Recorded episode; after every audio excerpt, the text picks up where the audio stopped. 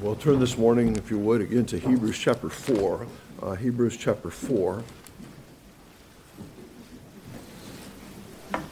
And then verses 6 and 7. Hebrews chapter 4 and verses 6 and 7.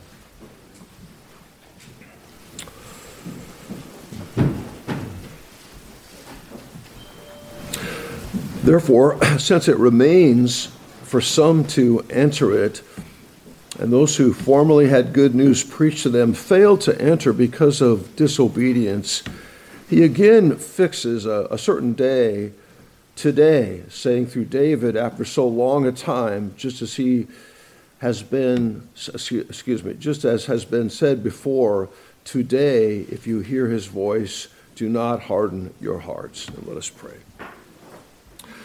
Father, as we transition our thinking into this particular section of Holy Scripture, I, I do pray these moments for the, the help of your Holy Spirit to communicate holy truth in a way that is honoring to a God that is holy and glorious and mighty. And I pray for the, the help of your Spirit to convey your word also in a way that is of great assistance, uh, of a help to our hearts and minds in our, our thinking about the glory of salvation, our, our, thinking about the being of God. And so I, I, pray the time would be profitable and it might even serve, serve as a very precious preparation for the observing of the Lord's table and contemplating what your Son has done for us on the cross. So we just commit this time to thee. And we, we pray that you would continue to be exalted and glorified in our midst. And we ask these things in Jesus' name. Amen.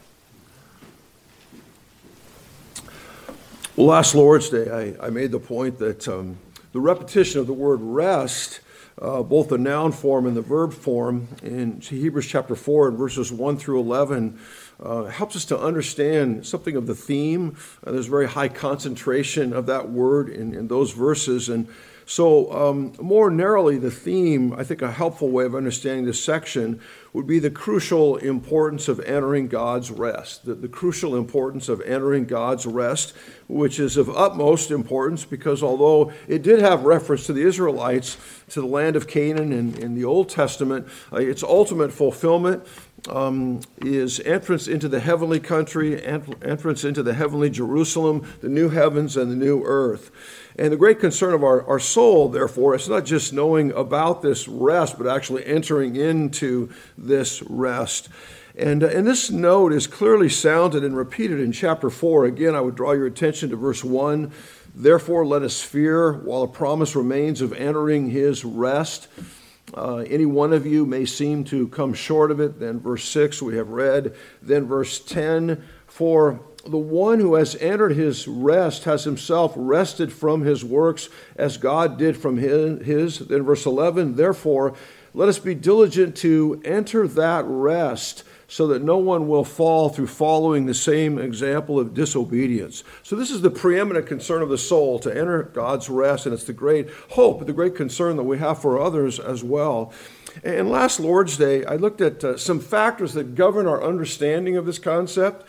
And one of those was the, the necessary presence and exercise of faith to enter that rest. Verse 3 For we who have believed enter that rest. And kind of a negative corollary to that, secondly, the absence of faith excludes from that rest. As I swore in my wrath, they shall not enter my rest.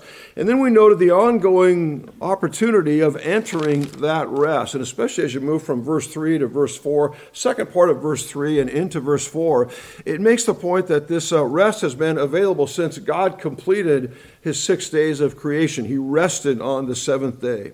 So, this, this morning, in the nature of the case, it's something like the same subject continued. Entering God's rest will kind of be the overriding, um, our overriding theme this morning.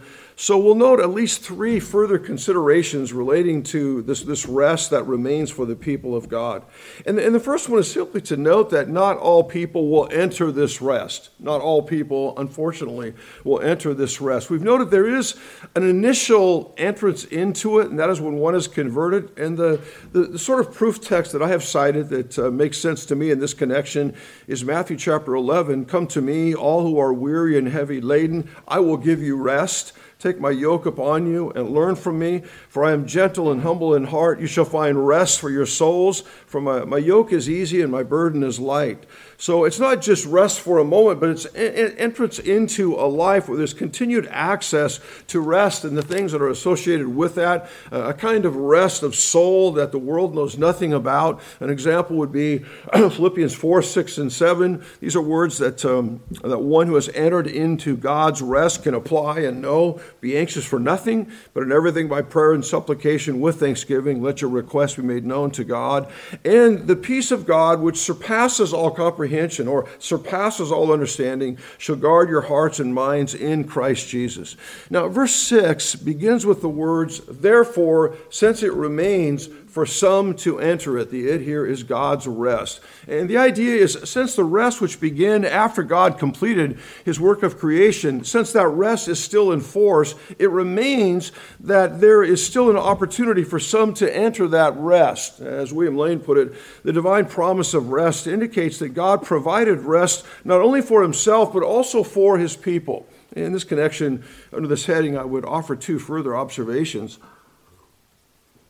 First, the, the fact that some would enter his rest in, in the flow of, uh, in the context, they're kind of in the flow of thought. The fact that some would enter his rest is given greater force because it is in contrast to verse 5. Verse 5 says, They shall not enter my rest. It's referring to the practice of the wilderness generation that led to this decision on God's part. And just to kind of refresh your memory, this is found in Psalm chapter 95 and verse 8 and following. Do not harden your hearts as at Meribah, as in the day of Massah in the wilderness, when your fathers tested me. They tried me, though though they had seen my work. For 40 years I loathed that generation and said, They are a people who err in their heart, and they do not know my ways. Therefore I swore in my anger, Truly they shall not enter my rest. And that's elaborated on in Hebrews chapter 3 and verse 16. For who provoked him when they had heard? Indeed, did not all those who came out of Egypt, led by Moses, and with whom was he angry for 40 years? Was it not with those who sinned, whose bodies fell in the wilderness? And to whom did he swear that they should not enter his rest, but to those who were disobedient? And then it's touched on in Hebrews chapter 4 and verse 2 For indeed we have had good news preached to us, just as they also, but the word they heard did not profit them because it was not united by faith in those who heard. So the fact that some would not enter his rest is given greater force because it's, in contrast to those who uh, would not enter his rest. Secondly, I would have you notice that this promise remains valid. Uh, the fact that they did not enter his rest does not nullify the validity of the promise for those who have faith and for those who are obedient. William Lane said God's promise, nevertheless, remains valid and directs attention to another group who will uh, enter his rest. Uh, this is a great encouragement, I think, to our hearts as we speak to others about their soul. And it's true, I know we've made this point before, that, that most don't trust Christ as Savior. And it's true, most remain on the broad road that leads to destruction. Most are in that, that category that reject overtures of, of grace. But that doesn't nullify the validity of the promise. Um, their disobedience or their mockery of the truth has no bearing on the validity of the promise for those who do believe. So others will enter this rest. And Psalm 95, verses 7 and 8 contemplates this when it says, Today, if you would hear his voice, do not harden your heart. So most do harden their hearts. Most do resist invitations to eternal life. Most give no attention to the eternal condition of their soul. But that has no effect on the validity of the promise to those who would come to faith in Christ and put their trust in him. So, kind of a little bit of a summary statement under this heading not all will avail their souls of this benefit. The, the words, it remains for some to enter it, infers what we know to be true that not all will enter his rest. Some will, but not all will. Um, this is a sad reality to consider. Not all who hear the gospel will respond positively to it. You and I would, would like that to be true, that everyone who hears the gospel does respond positively to it. So, at least as I was going through this, I was thinking one right way to respond to this reality, I, I believe that not all who hear the gospel positively respond to it. I, I think one right response is to mourn for their souls. Jesus said, Blessed are they that mourn, for they shall be comforted. Um, and, and, we're Christians, we're human beings, we're like other people. We, we mourn for a loved one that dies, but we're also radically different than unsaved people. you and I believe what does it profit a man if he gains his whole world and loses his own soul? I mean, you and I believe today you shall be with me in paradise. There really is a paradise. Jesus said so. But we also believe what Jesus said about the eternal torment of an unrepentant man in hell. And I, I, think the right response to this that there's no greater loss than the soul. And, and it's good to be like Jesus. It's good to be like Paul. It's good to be like Jeremiah, the weeping prophet. And at least at times, at least to some degree, this reality, I think, should cause mourning for our souls, people that are consistently resistant to the eternal truth that would usher them into eternal life. Well, excuse me, secondly, the, the failure of some the failure of some to enter God's rest, therefore, it's no mandate or reason to stop preaching the good news. The failure of some to enter God's rest, that's no encouragement to stop preaching or conveying the good news. Verse 6 goes on those who formerly had good news preached to them failed to enter because of disobedience. The logic here is somewhat similar to verse 2. Uh, the word they heard did not profit them because it was not united by faith in those who heard. I want to look at, at these words in reverse order. And I would have you notice, first of all, that the good news failed to have its desired effect because of disobedience. Uh, the, it's, it's like the good news hit a roadblock, and it's a powerful roadblock. It's disobedience. That's why it did not have its desired effect. In verse 2, the reason for the failure of the good news was unbelief. And here it's ascribed to disobedience. Um, and especially disobedience to God. The idea, it, the, it connotes rebellion against a legitimate authority. Now, there, there, are instances in the scriptures where disobedience to human authority is presented as a legitimate and a right thing to do. Uh, Acts 5:29 might come to our minds. We must Peter says we must obey God rather than men or the Hebrew midwives in the book of Exodus, because they feared God, they would not put the male infants to, dead, even, even, to death, even though that was the command of the king. And other examples may come to your mind. But here, uh, disobedience to God is in view, uh, disobedience to his commands. So, also, also this is a, a manifestation. It helps us to understand the, the condition and the dilemma of unsaved man. That is, disobedience helps us to understand the condition of the unsaved man that we are dealing with. Just to remind you of what is said in, in Ephesians chapter 2, Paul writes, You were dead in your trespasses and sins, in which you formerly walked according to the course of this world, according to the prince of the power of the air of the Spirit that is now working in the sons of disobedience. That's the designation of the unsaved, the sons of disobedience. Among them too, among them we too all formerly lived in the lust of our flesh, indulging the desires of the flesh and of the mind. We're by nature children of wrath, even as the rest. So th- this is the definition of the unsaved man. The, the very inclination is, to violate the dictates of an infinitely holy God. Um, and this. Uh, includes, it also describes the condition not of just a few, but every unsaved person. You notice that the Apostle Paul, he, he, includes himself in this group before conversion. Among them, we too all formerly lived in the lust of the flesh. And then Ephesians chapter 5 and just a, a few other verses help us to understand the kind of a, a moral behavior that is consistent with being a son or a daughter of disobedience. Ephesians 5 3 says, Do not let immorality or any impurity or greed even be named among you, as is proper among saints. There, there must be no filthiness and silly talk or coarse jesting, which is not fitting, but rather giving of thanks. For this you know with certainty no immoral or impure person or covetous man who is an idolater has an inheritance in the kingdom of Christ and God. Let no one deceive you with empty words, for because of these things the wrath of God comes upon the sons of disobedience. In other words, what sort of people are characterized by filthy talk, uh, excuse me, silly talk, coarse jesting uh, that is not fitting, immorality, impurity, covetousness, and idolatry? The answer is sons of disobedience. It's consistent with, with that frame of mind.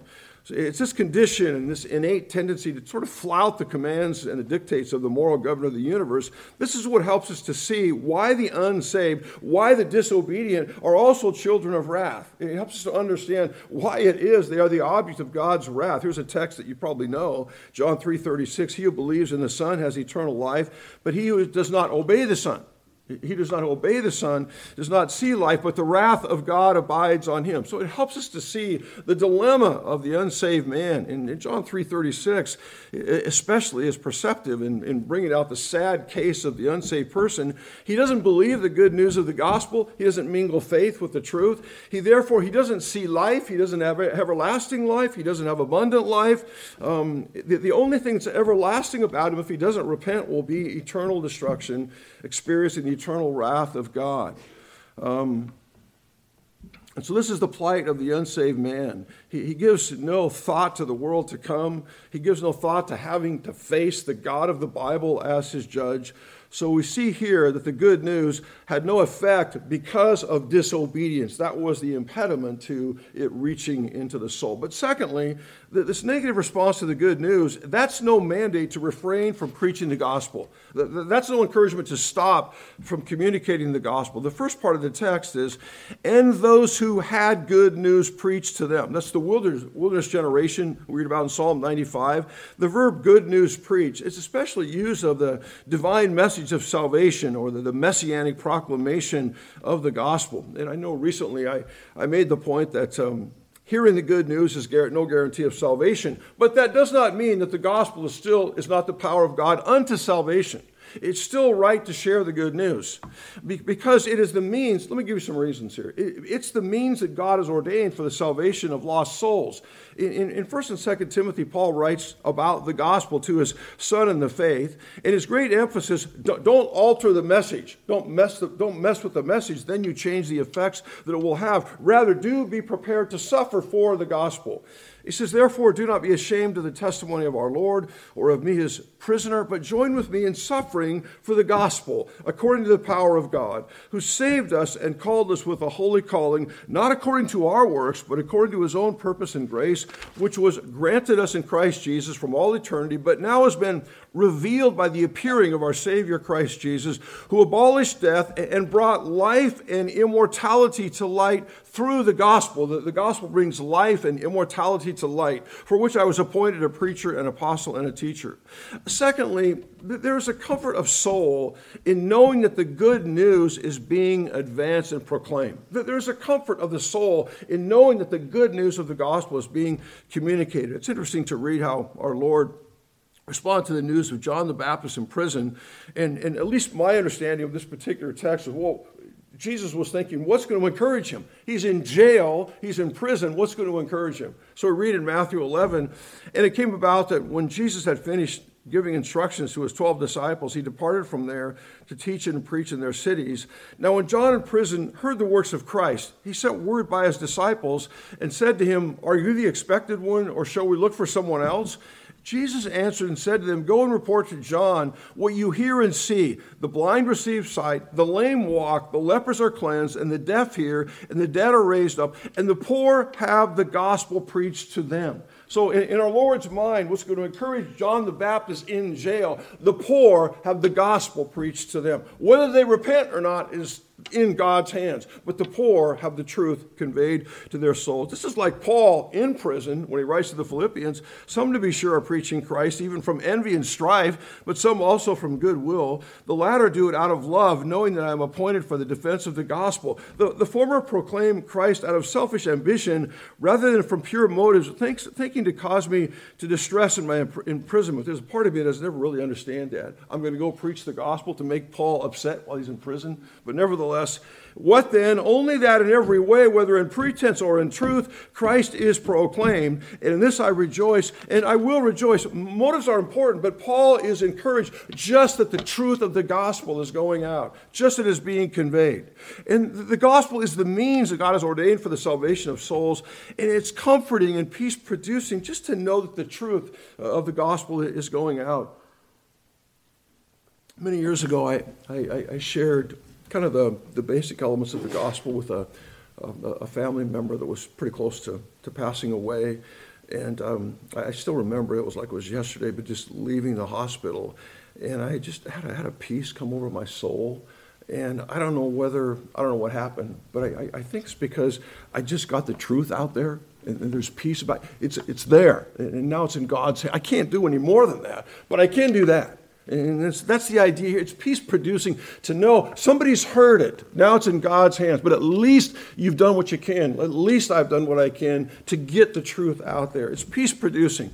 And then it engenders hope that, because we never know how somebody's going to respond, it engenders hope in our soul. We never know what the effect is going to be. I, know one, I don't know much about fishing, but I know two things. If you stay home, you catch nothing. But if you go to the lake, at least you got, I mean, with your boat and your pole and the right bait, all that, at least you got a chance of catching something. If you stay home, you're not going to get anything. But you never know how somebody's going to respond to the gospel. Paul, concluding his message in Mars Hill, at Mars Hill, wrote, Therefore, having overlooked the times of ignorance, God is now declaring to men that all everywhere should repent, because he has fixed today in which he will judge the world in righteousness through a man whom he has appointed, having furnished proof to all men by raising him from the dead. Well, how did they respond to that?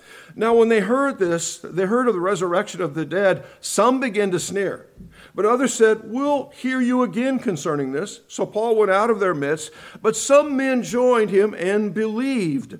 So you got the same message, same people, at the same time, same place. Some mocked and sneered, others were ambivalent, We'll hear you again. But they, some believed. So you never know what kind of response there will be to the gospel. So the failure of some to enter God's rest through disobedience, that's no mandate, that's no incentive to stop preaching, stop communicating, stop publishing, stop advancing the, the good news of the gospel. It's the means that God has ordained for the salvation of lost souls. Well, then, thirdly, a, a great help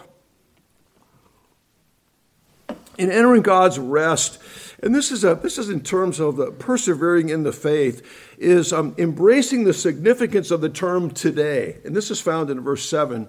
Um, it says, He again fixes a certain day, today, saying through David, after so long a time, just as he said before, today, if you hear his voice, do not harden your hearts. And by, by perseverance, I'm, I'm talking about what we find in verse 11. Therefore, let us be diligent to enter that rest so that no one will fall through, uh, through following the same example of disobedience. And as I indicated, I know a few weeks ago, my understanding of, of God's rest, it can be understood like salvation. You are saved, you're being saved, you will be saved. There's, a, there's an entrance into God's rest at conversion, there's an experience of God's rest as we walk with the Lord, and in the future there will be an entering into the new heavens and, and the, the new earth. So as you move from verse 6 to verse 7, as William Lane points out, there's a shift in focus to another factor to be considered by the readers. The writer seizes upon the term today as having fundamental significance for a deeper understanding of the concept of rest. The, the phrase he fixes a certain day prepares for this phrase today. If you hear his voice, do not harden your heart. Um, that this suggests that there's a day subsequent to the wilderness generation. Uh, it's a quote from Psalm chapter 95 and verse 7. But the today still remains in effect. It's still applicable to us.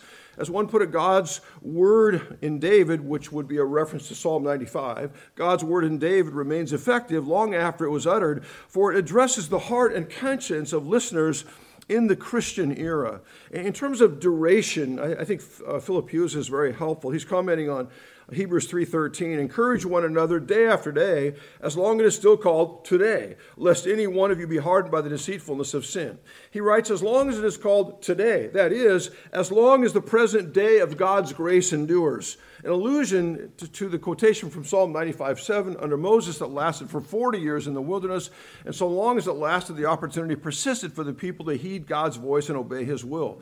As with them, however, the day of divine forbearance will not last forever, it will be succeeded by another day of judgment for those who have spurned the day of grace. So um, the new factor at least brings out two things. Number one is urgency.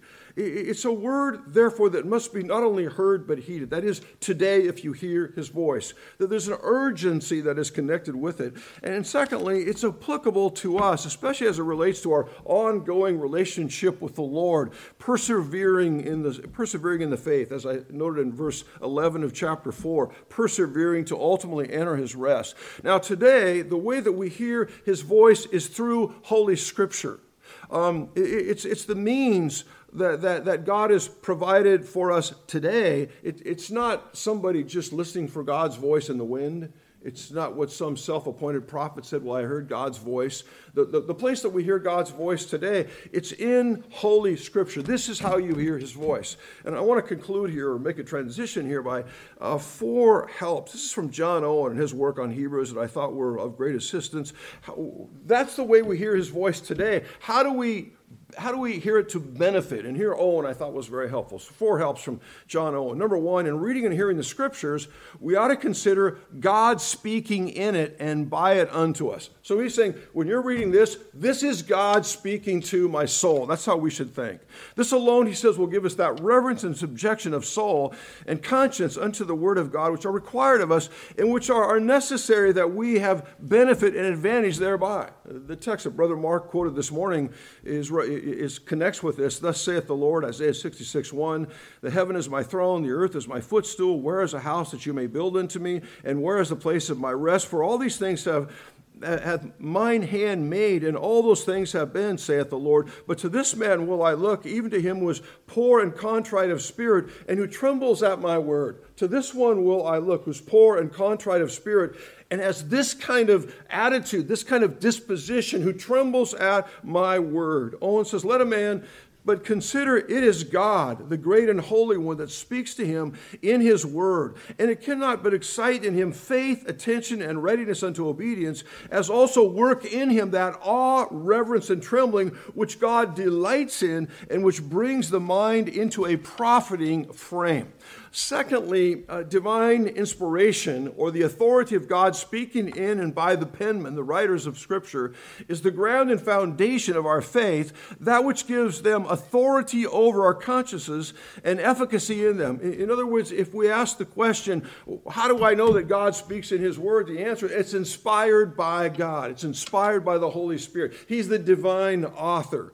Thirdly, the Holy Scripture is an inexhaustible treasury and repository of spiritual mysteries and sacred truths. Fourthly, a peculiarly humble frame of spirit which is teachable. And lastly, to benefit from the Word, this is how God speaks to us today earnest prayer for guidance, direction, assistance, and illumination of the Holy Ghost to enable us to find out, discern, and understand the deep things of God. So he's saying you come to Holy Scripture and you pray for the illuminating power of the Holy Spirit to perceive it, to understand it, and apply it correctly. Psalm 119, 18. Open mine eyes that I may behold wonderful things from thy law.